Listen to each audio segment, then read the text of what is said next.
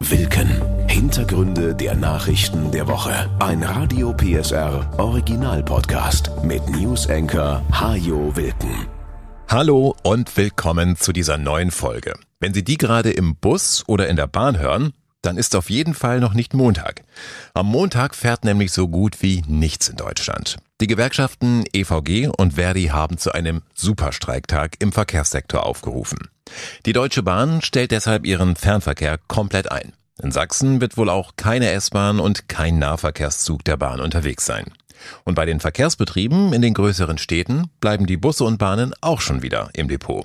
Paul Schmidt von Verdi. Also in Leipzig, Dresden, Chemnitz, Zwickau und Plauen das sind die fünf Unternehmen, die durch ihren Tarifvertrag eine Ankopplung an den Tarifvertrag für den öffentlichen Dienst haben. Wir werden darüber hinaus die Beschäftigten im Bereich der Luftsicherheit in den Streik rufen, wobei davon auszugehen ist, dass es die größten Auswirkungen am Flughafen Leipzig gibt. Und auch die Wasserstraßen und Häfen sowie die Autobahngesellschaften werden bestreikt. Man kommt am Montag also vermutlich nur zu Fuß, mit Fahrrad oder E-Roller oder mit dem Auto von A nach B.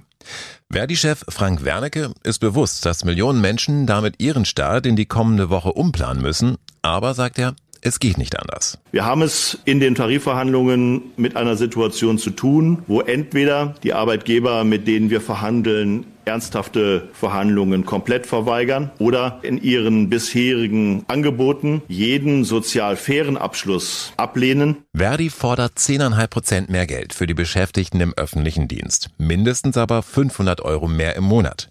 Bei der Bahn sollen es mindestens 650 Euro mehr für die Beschäftigten sein, so die EVG.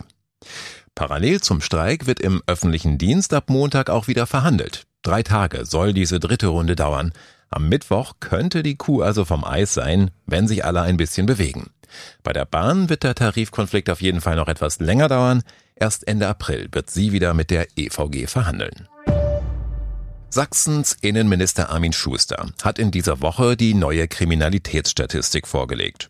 Es gibt Licht und Schatten und wie das bei Statistiken häufig so ist, man kann die Zahlen so oder so interpretieren. Fangen wir mit der Gesamtzahl an. Mit gut 267.000 Straftaten insgesamt hatte es die sächsische Polizei im letzten Jahr zu tun. Das waren zwar gut 8% mehr als im Jahr 2021, aber, so Schuster, 2020 und 2021 fallen auch komplett aus dem Rahmen, weil es da wegen der Pandemie einfach auch weniger Gelegenheiten für Straftaten gab. Das letzte Nicht-Corona-Jahr war 2019. Und im Vergleich zu 2019 haben wir weniger Straftaten. Damit bleibt Sachsen ein sicheres Bundesland, so Schuster. Im Vergleich mit anderen Bundesländern gehört der Freistaat vermutlich zum oberen Drittel, schätzt er. Noch kennen wir nicht alle Zahlen aus den anderen Bundesländern. 267.000 Straftaten, dazu gehören Mord und Totschlag, ebenso wie Internetbetrügereien, Autodiebstähle oder Einbrüche. Aber zum Beispiel auch illegale Einreisen. Auch das sind Straftaten, die sich in der Statistik niederschlagen, so Schuster. Ein Schaden ist dadurch noch nicht entstanden, irgendeinem Bürger, aber diese Strafanzeigen sind drin. Würde ich die rausrechnen, das sind allein 6.500 Fälle, dann wäre unser Anstieg in den Gesamtstraftaten nur noch bei gut 4 Prozent. Und der Rückgang der Kriminalität insgesamt im Vergleich zu 2019 wäre auch entsprechend größer. In der Statistik vom letzten Jahr tauchen zudem etliche Verstöße gegen das Versammlungsrecht auf, die unser Leben in der Regel aber ebenfalls nicht sonderlich unsicher machen. Woche für Woche gibt es Proteste in Sachsen, die nicht angemeldet sind. Das sind Montag für Montag bis zu 120 Verstöße, die die Statistik nach oben treiben, ohne aus dem Freistaat gleich einen Brennpunkt der Kriminalität zu machen. In anderen Bereichen dagegen muss man sich tatsächlich mehr Sorgen machen, so Schuster. Widerstand gegen Vollstreckungsbeamte und Rettungskräfte, auch zunehmend der Druck auf Mandatsträger, Amtsträger. Und dass das Tatmittel Internet Konjunktur hat, das müssen wir auch bedienen. So ist zum Beispiel die Zahl der Straftaten im Zusammenhang mit Kinderpornografie angestiegen auf 2000 Fälle. Häufig sind es Jugendliche, die solche Bilder etwa in WhatsApp-Gruppen verbreiten und sich gar nicht bewusst sind, dass ihnen dafür harte Strafen drohen können. Weitere Bereiche? Hasspostings, Hasskriminalität insgesamt, politisch motivierte Kriminalität, wir haben einen Höchststand und Cybercrime ist ein sehr großer Aufgabenbereich, da setzen wir weiter einen Schwerpunkt. Bei der Internetkriminalität gehen Experten von einer hohen Dunkelziffer aus. Längst nicht jeder Hackerangriff oder Online-Betrug wird bei der Polizei angezeigt. Dennoch brauchen die Ermittler personelle Verstärkung in diesem Bereich, eben weil die Fälle zunehmen. Auch die Zahl der Gewaltdelikte ist im letzten Jahr deutlich gestiegen. Fast 8000 Anzeigen gab es, knapp 1000 mehr als im Jahr zuvor. Dazu gehören vor allem Körperverletzungen, Raubdelikte, Vergewaltigungen, Mord oder Totschlag. Während die Anzeigen hier also zunahmen, sank die Aufklärungsquote leicht auf 78,5 Prozent. Zugenommen haben auch Ladendiebstähle. Vermutlich bewegen sich die Zahlen damit wieder auf Normalniveau, nachdem sie in den beiden Corona-Jahren gesunken waren. Denn wenn Läden im Lockdown geschlossen waren, konnte man da auch schlecht was klauen.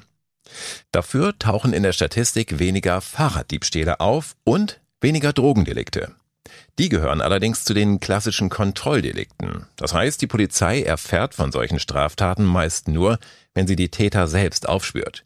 Die Zahl der erfassten Drogenstraftaten kann also auch dann zurückgehen, wenn die Polizei einfach nur weniger kontrolliert.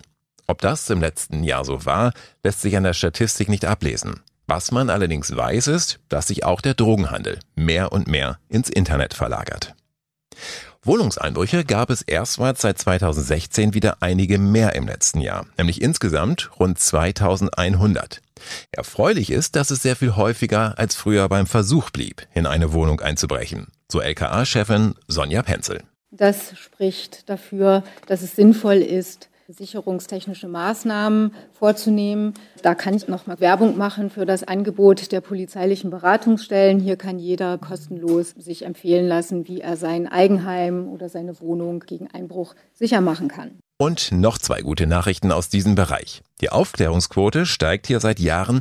Etwa jeder dritte Wohnungseinbruch wird mittlerweile aufgeklärt. Und in fast der Hälfte aller sächsischen Gemeinden gab es im letzten Jahr gar keine Wohnungseinbrüche. Es läuft nicht rund in der Ampelkoalition. Das ist noch eine geschmeichelte Zustandsbeschreibung, die nun schon seit Monaten Gültigkeit hat. Ständig gibt es Streit, selbst um Projekte, die die drei Parteien vor gar nicht mal so langer Zeit gemeinsam in ihren Koalitionsvertrag geschrieben hatten. Natürlich, Streit gehört zur Demokratie. Aber wenn FDP-Mann Kubicki den grünen Wirtschaftsminister Habeck mit Putin vergleicht, wie in dieser Woche geschehen, dann stimmt was nicht mit der Streitkultur. Hat Kubicki, der immerhin Vizepräsident des Deutschen Bundestages ist und kein pöbelnder Hinterbänkler, dann auch gemerkt und sich entschuldigt. Dieser Vergleich war völliger Quatsch, sagt er. Und Robert Habeck ist ein aufrechter Demokrat, mit dem er lieber in der Sache streitet, als über den Weg der Diffamierung. Leider bringt auch der Streit um die Sache die Ampel zurzeit einfach nicht voran. Es ist Stillstand in einer Koalition, die sich zum Start den Fortschritt vorgenommen hatte. Vizekanzler Habeck hielt mit seinen Gefühlen in dieser Woche auch nicht hinter dem Berg. Es kann nicht sein, dass in einer Fortschrittskoalition nur ein Koalitionspartner für den Fortschritt verantwortlich ist und die anderen für die Verhinderung von Fortschritt. Deswegen noch einmal der Appell, nicht in eine Politik zurückzukehren, die sagt, da ist ein Problem, was machen wir? Wir bestaunen das Problem, wir lösen es aber nicht. Eine Bundestagswahl, die nachher die Politiker belohnt, die am wenigsten Probleme gelöst haben. Ich glaube, da haben wir alle keinen Bock drauf. An diesem Wochenende hat die Ampel die Chance, sich noch einmal zusammenzuraufen und die größten Streitthemen aus dem Weg zu räumen. Der Koalitionsausschuss trifft sich. Am Sonntagabend offenbar. So etwas wollte man eigentlich auch nie. Sitzungen, die spät beginnen und sich dann bis tief in die Nacht ziehen, bis die Beteiligten schließlich irgendwelchen halbgaren Kompromissen zustimmen, nur weil alle endlich ins Bett wollen. Aber wer weiß, vielleicht dauert die Sitzung ja gar nicht so lange und vielleicht kommen tatsächlich ein paar gute, fortschrittliche Dinge dabei heraus. Mehr als bei der Klausurtagung des Kabinetts Anfang des Monats auf Schloss Meseberg sollte es auf jeden Fall sein. Denn da mussten die Fernsehsender Bilder von Olaf im Schnee zeigen. Ich bin Olaf und ich liebe Umarmungen. Nicht der Olaf, sondern der Kanzler Olaf Scholz im Schnee zeigen, weil es sonst nichts Substanzielles zu berichten gab. Also ich habe einen Schneeball geworfen, aber wie sich das für einen Bundeskanzler gehört, auf niemanden. An diesem Wochenende wird es wahrscheinlich nicht schneien. Die Ampel kann sich also auf die Inhalte konzentrieren. Da ist zum Beispiel der Streit um den Verbrennungsmotor. Die EU hätte längst beschließen wollen, dass ab 2035 nur noch emissionsfreie Fahrzeuge zugelassen werden. Gescheitert ist das bislang am deutschen FDP-Verkehrsminister Volker Wissing. Er will, dass auch nach 2035 noch Verbrenner zugelassen werden, wenn diese Autos dann mit E-Fuels betankt werden, also mit synthetischen Kraftstoffen, die beim Verbrennen genauso viel CO2 freisetzen, wie man vorher braucht, um diese Kraftstoffe herzustellen. Die E-Fuels gelten damit als klimaneutral und deshalb, so Wissing, wäre es töricht, eine solche Technologie zu verbieten. Verbieten will sie auch niemand. Im Gegenteil. Auch die EU-Kommission setzt auf E-Fuels. Allerdings vor allem für Schiffe oder Flugzeuge, die nicht direkt mit Strom betrieben werden können. Denn E-Fuels sind knapp und teuer und die Technologie gilt, zumindest heute noch, als völlig ineffizient, weil man sehr viel Strom braucht, um synthetische Kraftstoffe herzustellen. Stand heute sind E-Fuels also viel zu teuer, um sie in einen Autotank zu kippen und damit keine sinnvolle Alternative. Weder zu Benzin und Diesel noch zu Elektroantrieben. Dennoch hatte die EU-Kommission zuletzt einen Kompromiss vorgeschlagen. Sie will Autos mit Verbrennermotor weiter zulassen, sofern sie ausschließlich mit E-Fuels betankt werden können. Das deckt sich eins zu eins mit dem, was die FDP in den Koalitionsvertrag der Fortschrittskoalition hatte schreiben lassen. Da steht nämlich, wir setzen uns dafür ein, dass nachweisbar nur mit E-Fuels betankbare Fahrzeuge neu zugelassen werden können. Wissing hat den Vorschlag der EU-Kommission dennoch abgelehnt und meint im Übrigen, dass wir ja noch zwölf Jahre Zeit haben. Da soll sich Europa mal ein bisschen entspannen. Regelungen, die in zwölf Jahren gelten, müssen wir nicht heute übers Knie brechen. Und man sollte sich die Zeit nehmen dürfen, um die Dinge genau anzuschauen, so Wissing. Die Grünen aber finden, dass man jetzt lange genug geschaut hat und nun auch mal was tun muss. Sie wissen schon, wegen Fortschritt und so. Außerdem will Deutschland in gut 20 Jahren klimaneutral sein. Grünen-Fraktionschefin Katharina Dröge. Das gesamte Thema Klimaschutz und Verkehr ist ungelöst in dieser Koalition und wir haben uns miteinander vorgenommen, auch im letzten Koalitionsausschuss, dass wir da konstruktiv gemeinsam zu einer Lösung kommen wollen. Wir haben beim letzten Mal gemerkt, wir brauchen da noch ein bisschen Zeit, aber es ist natürlich auch Aufgabe eines Kanzleramtes, Prozesse so zusammenzuführen, dass wir dann auch hier eine Entscheidung treffen können. Einige der weiteren Streitthemen sind der Ausbau der Autobahnen, die Finanzierung der Kindergrundsicherung und zuletzt vor allem der Einbau neuer Gas- und Ölheizungen. Ein Thema, mit dem die Bild-Zeitung seit Wochen systematisch Schlagzeilen produziert, um Stimmung gegen Habeck und die Grünen als Verbotspartei zu machen. Habeck hat in dieser Woche sogar den Vorwurf erhoben, dass der Gesetzentwurf zur Wärmewende in einer sehr frühen Phase absichtlich an die Bild durchgestochen wurde, möglicherweise um das Projekt insgesamt zu torpedieren. Und er stellte klar, es ist gemeinsam von allen Koalitionspartnern beschlossen worden, diese Wärmewende einzuleiten. Wer Gasheizung hat oder Ölheizung hat, der darf sie weiter haben. Niemand geht in den Keller und reißt die raus. Wer kaputte Ölheizung oder Gasheizung hat, der kann sie heile machen. Und zwar nicht nur einmal, sondern so lange, wie es irgendwie geht. Wer neue Heizung einbaut, sollte nicht weiter Öl- und Gasheizung einbauen, auch um den eigenen Geldbeutel zu schonen. Denn es ist ein Irrtum zu glauben, dass die fossilen Energien über die Laufzeit der Heizung das Leben günstiger machen. Die Preise werden steigen. Über kurz oder lang wird Heizen mit Öl oder Gas also teurer sein als mit Strom, so der Wirtschaftsminister. Und darüber hinaus, verspricht er, wird man den Einbau neuer Wärmepumpen so fördern, dass niemand dafür mehr zahlen muss als für eine neue Öl- oder Gasheizung. Das ist eine Ansage. Allerdings wage ich zu bezweifeln, dass das im Detail schon mit FDP-Finanzminister Lindner abgesprochen ist, der auf jeden Fall die Schuldenbremse wieder einhalten will und sich zuletzt außerstande sah, einen Haushaltsentwurf zu präsentieren, weil alle Kabinettskollegen milliardenschwere Sonderwünsche anmelden. Die Wärmepumpensubvention wird also vermutlich kein Selbstläufer. Doch selbst wenn eine Wärmepumpe zum Preis einer Gasheizung zu bekommen sein sollte, ist damit noch nicht geklärt, wie es zum Beispiel mit den Sanierungskosten für Häuser aussieht, die in ihrem jetzigen Zustand gar nicht für Wärmepumpen geeignet sind. Bleiben Hausbesitzer auf diesen Kosten sitzen? Oder will Habeck auch das großzügig fördern? Wichtig auch die Frage, wo kommen eigentlich all die Handwerker her, die man braucht, um Häuser zu sanieren und neue Heizungen einzubauen? Und schließlich, wie kommt man beim Ausbau von Wind- und Sonnenenergie deutlich schneller voran, damit die Wärmewende überhaupt funktionieren kann? Wenn es ganz gut läuft, dann findet der Koalitionsausschuss auch auf all diese Fragen die richtigen Antworten. Das wäre dann allerdings wirklich ein sehr großer Fortschritt. Wir bleiben weitgehend beim Thema, denn der Hintergrund all dieser Koalitionskämpfe ist ja in der Regel der Klimaschutz. Und der Weltklimarat hat in dieser Woche seinen aktuellen Bericht zu den Folgen der Erderwärmung vorgelegt. Der ist so etwas wie die letzte Warnung, der Appell, keine Zeit mehr zu vertrödeln und er ist die Erkenntnis, dass die Weltgemeinschaft beim Klimaschutz bisher schlicht versagt hat. Das 1,5 Grad Ziel, das sich fast alle Staaten gemeinsam schon vor acht Jahren in Paris gesetzt hatten, ist kaum noch zu halten. Dazu müssten wir die weltweiten CO2-Emissionen in den nächsten sieben Jahren schon halbieren. Dirk Messner, der Präsident des Umweltbundesamtes. Wir bräuchten es 2030, um unsere Klimaziele zu erreichen, jedes Jahr eine Reduktion der Treibhausgasemissionen von sechs Prozent. Wir haben jetzt zwei Prozent Reduktion geschafft. Das ist in der Krisensituation nicht so schlecht, aber wir müssen auf sechs Prozent kommen. Das heißt Faktor drei beschleunigen. Bisher ist es auf der Erde im Schnitt um etwa 1,1 Grad wärmer geworden. Das hat heute schon erhebliche Folgen. Hitzewellen und Dürren nehmen ebenso zu wie extreme Regenfälle und Stürme. Die Wetterextreme verursachen enorme Schäden. Von bis zu 900 Milliarden Euro war zuletzt in einer Studie die Rede. Deswegen ist es nun allerhöchste Zeit, das Ruder herumzureißen, sagt etwa Thomas Korbun vom Institut für ökologische Wirtschaftsforschung. Denn auch wenn Klimaschutz teuer ist, ohne Frage, kein Klimaschutz ist noch sehr viel teurer. Wir haben beim Ahrtal-Hochwasser ja vom Jahrhundert-Hochwasser gesprochen. Die dürfen wir in Zukunft bis zum Jahr 2050 annähernd jährlich erwarten. Wir müssen Klimaschutz deshalb als Chance und Gewinn erkennen, sagen Experten. Jeder Cent, den wir hier investieren, sichert mittelfristig unseren Wohlstand. Klimaschutz verbessert auch die Luftqualität, das Leben in den Städten, die grüner werden oder auch auf dem Lande, wenn sich Ackerflächen für Futtermais etwa in Auenlandschaften verwandeln. Reiche Länder wie Deutschland können sich an die Folgen des Klimawandels anpassen, ohne sich finanziell komplett zu übernehmen. Viele ärmere Länder aber werden das ohne Hilfe nicht schaffen.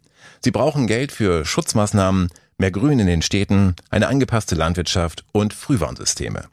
Und auch die Bundesregierung muss ihre Anstrengungen weiter erhöhen, so die WWF-Klimaexpertin Viviane Radatz. Wir brauchen jetzt in Deutschland den Sommer der Umsetzung. Endlich das versprochene Klimaschutz-Sofortprogramm, was eben Maßnahmen bis 2030 beschreibt, damit wir die Klimaziele erreichen. Wir brauchen vor allen Dingen Maßnahmen im Verkehrssektor und im Gebäudesektor. Hier ist die Ampelkoalition an diesem Wochenende dann besonders gefragt, das im Koalitionsausschuss entsprechend voranzutreiben. Auch für den Weltklimarat ist klar, es kommt auf das aktuelle Jahrzehnt an. Wenn es uns gelingt, bis 2030 die Emissionen drastisch zu senken, dann lassen sich viele Entwicklungen noch aufhalten oder begrenzen.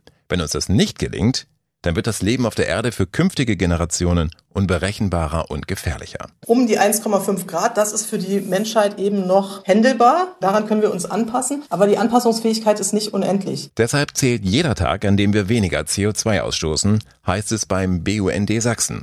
Er unterstützt deshalb das Ziel der Bundesregierung, den Kohleausstieg möglichst schon bis 2030 zu schaffen.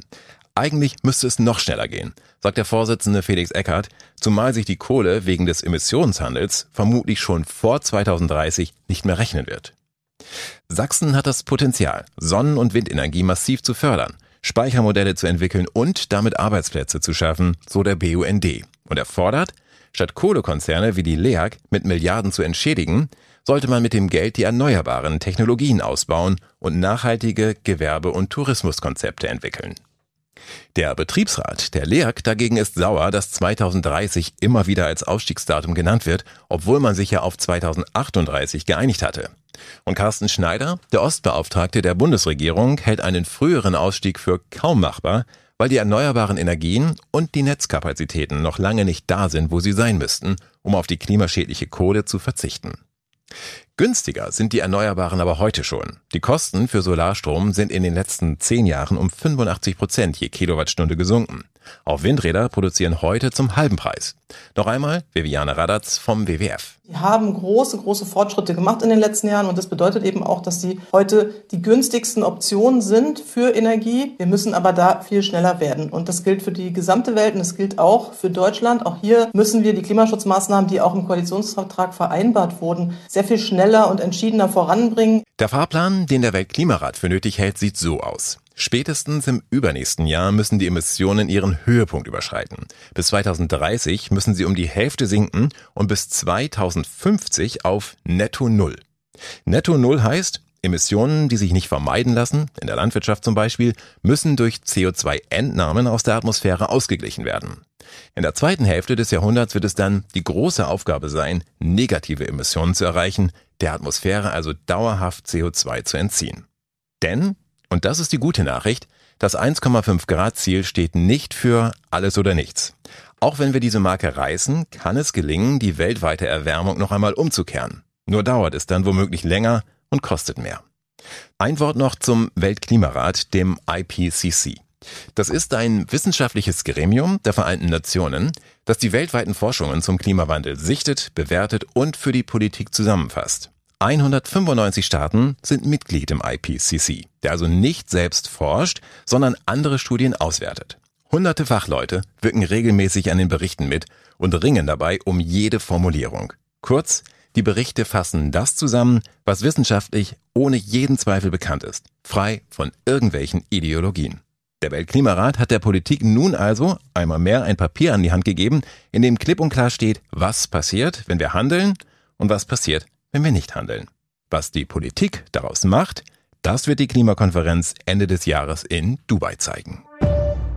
Nach 15 Jahren ist sie zurück. Die Sorge vor einer großen Banken- und Finanzkrise. Es knirscht und rumpelt seit einiger Zeit wieder im Bankensektor. Erst gab es zwei Pleiten in den USA, dann stand die Schweizer Großbank Credit Suisse kurz vor dem Fall. Nach einem Verhandlungsmarathon am vergangenen Wochenende wurde sie von der noch größeren UBS übernommen. Damit entsteht also ein neuer Finanzriese, der erst recht nicht pleite gehen darf. Doch immerhin konnte die Übernahme die Finanzwelt zunächst beruhigen in dieser Woche.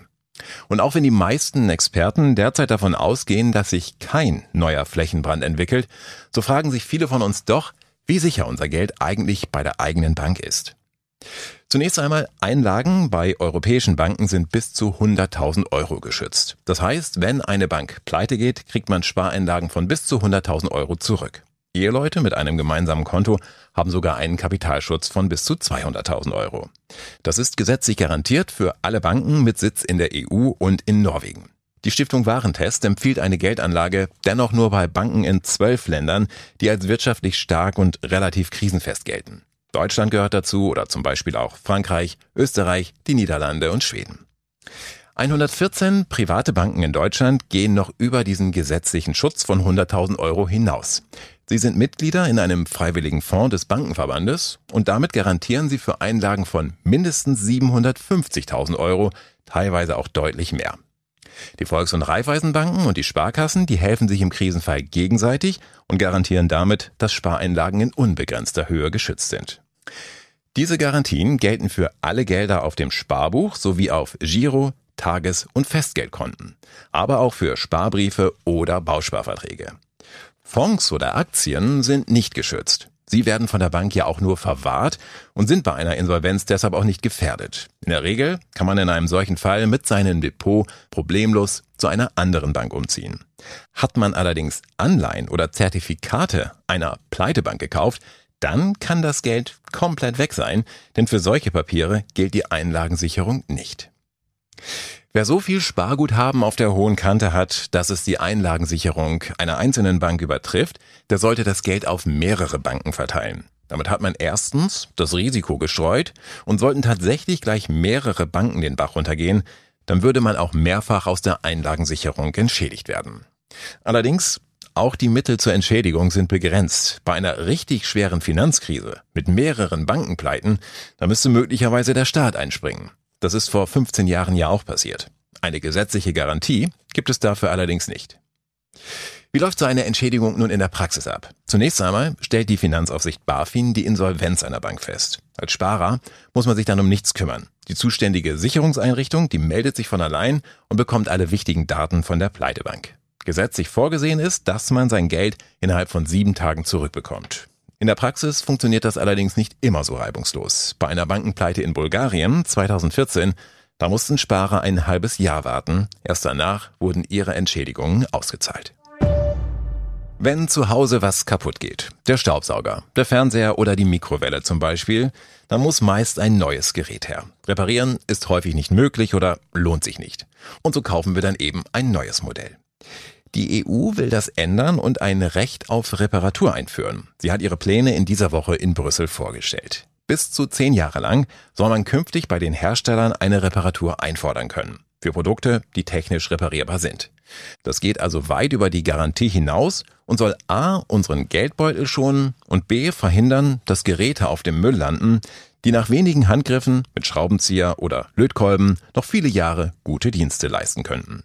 Katrin Meyer vom Netzwerk Rundertisch Reparatur findet den Vorstoß grundsätzlich gut. Denn unser Ressourcenverbrauch steigt, unser Müllaufkommen steigt. Wir müssen ganz dringend dafür sorgen, dass die Dinge, die wir schon haben und in denen ja schon ganz viel Arbeitskraft und Energie und Ressourcen drinstecken, dass wir die einfach länger nutzen. Entscheiden wird darüber am Ende der Preis. Wenn eine neue Mikrowelle nur wenig mehr kostet als die Reparatur einer alten, dann wird sich wohl kaum jemand für die Reparatur entscheiden. Deswegen will Sachsen ja zum Beispiel noch in diesem Jahr einen Reparaturbonus einführen. Also einen Zuschuss, den man bekommt, wenn man ein Gerät reparieren lässt. Wichtig ist also, dass die Hersteller für Reparaturen keine Mondpreise verlangen dürfen, fordern EU-Abgeordnete. Und zudem sollte man sich nicht allein auf die Hersteller verlassen, so Katrin Meyer. Um halt wirklich dafür zu sorgen, dass wir eine bessere Reparaturlandschaft und auch eben eine Nutzung haben, ist es auch wichtig, eben die anderen reparierenden Akteure, die es ja gibt, also unabhängige Werkstätten oder auch ehrenamtliche Reparaturcafés zum Beispiel, zu stärken. Tatsächlich sehen die Vorschläge der EU-Kommission das auch vor. Sie will eine Online-Plattform errichten, auf der man Reparaturdienste finden und sich über Kauf und Verkauf überholter Geräte informieren kann. Der Deutsche Industrie- und Handelskammertag sieht einige Herausforderungen auf die Hersteller zukommen. Denn wenn Kunden ein Recht auf Reparatur haben, dann müssen die Hersteller Werkstätten dafür haben und Ersatzteile längere Zeit vorhalten. Der EU-Vorstoß könnte deshalb noch einen ganz anderen Effekt haben. Möglicherweise müssen künftig gar nicht so viele Geräte repariert werden. Dann nämlich, wenn die Hersteller Produkte entwickeln, die einfach länger halten. Das haben sie früher ja auch schon ganz gut hinbekommen. Als ein Staubsauger sicher noch etwas mehr gekostet hat als heute, dafür aber eine Anschaffung fürs halbe Leben war. Zum Abschluss der heutigen Folge geht's nach Büsingen am Hochrhein. Büsingen ist eine deutsche Gemeinde, die komplett von Schweizer Staatsgebiet umgeben ist. Warum Büsingen trotzdem nicht zur Schweiz gehört, ist eine längere Geschichte. Jedenfalls war die Stadt die einzige deutsche Gemeinde, die 1980 bei der Einführung der Sommerzeit nicht mitgemacht hat, weil eben rund um Büsingen herum die Schweizer Zeit galt, von der man nicht abweichen wollte. Erst als die Schweizer ein Jahr später ebenfalls die Sommerzeit einführten, begannen auch die Büsinger damit, ihre Uhren alle sechs Monate umzustellen. Und warum erzähle ich Ihnen das? Weil es an diesem Wochenende wieder soweit ist. In der Nacht zum Sonntag werden die Uhren um zwei auf drei vorgestellt. Also nicht vergessen, sonst kommen Sie am Montag zu spät zur Arbeit. Zumal am Montag ja kaum Busse und Bahnen fahren. Das war Wilken. Hintergründe der Nachrichten der Woche mit Newsenker Hajo Wilken. Dieser Radio PSR Original Podcast ist eine Produktion von Regiocast, deutsches Radiounternehmen.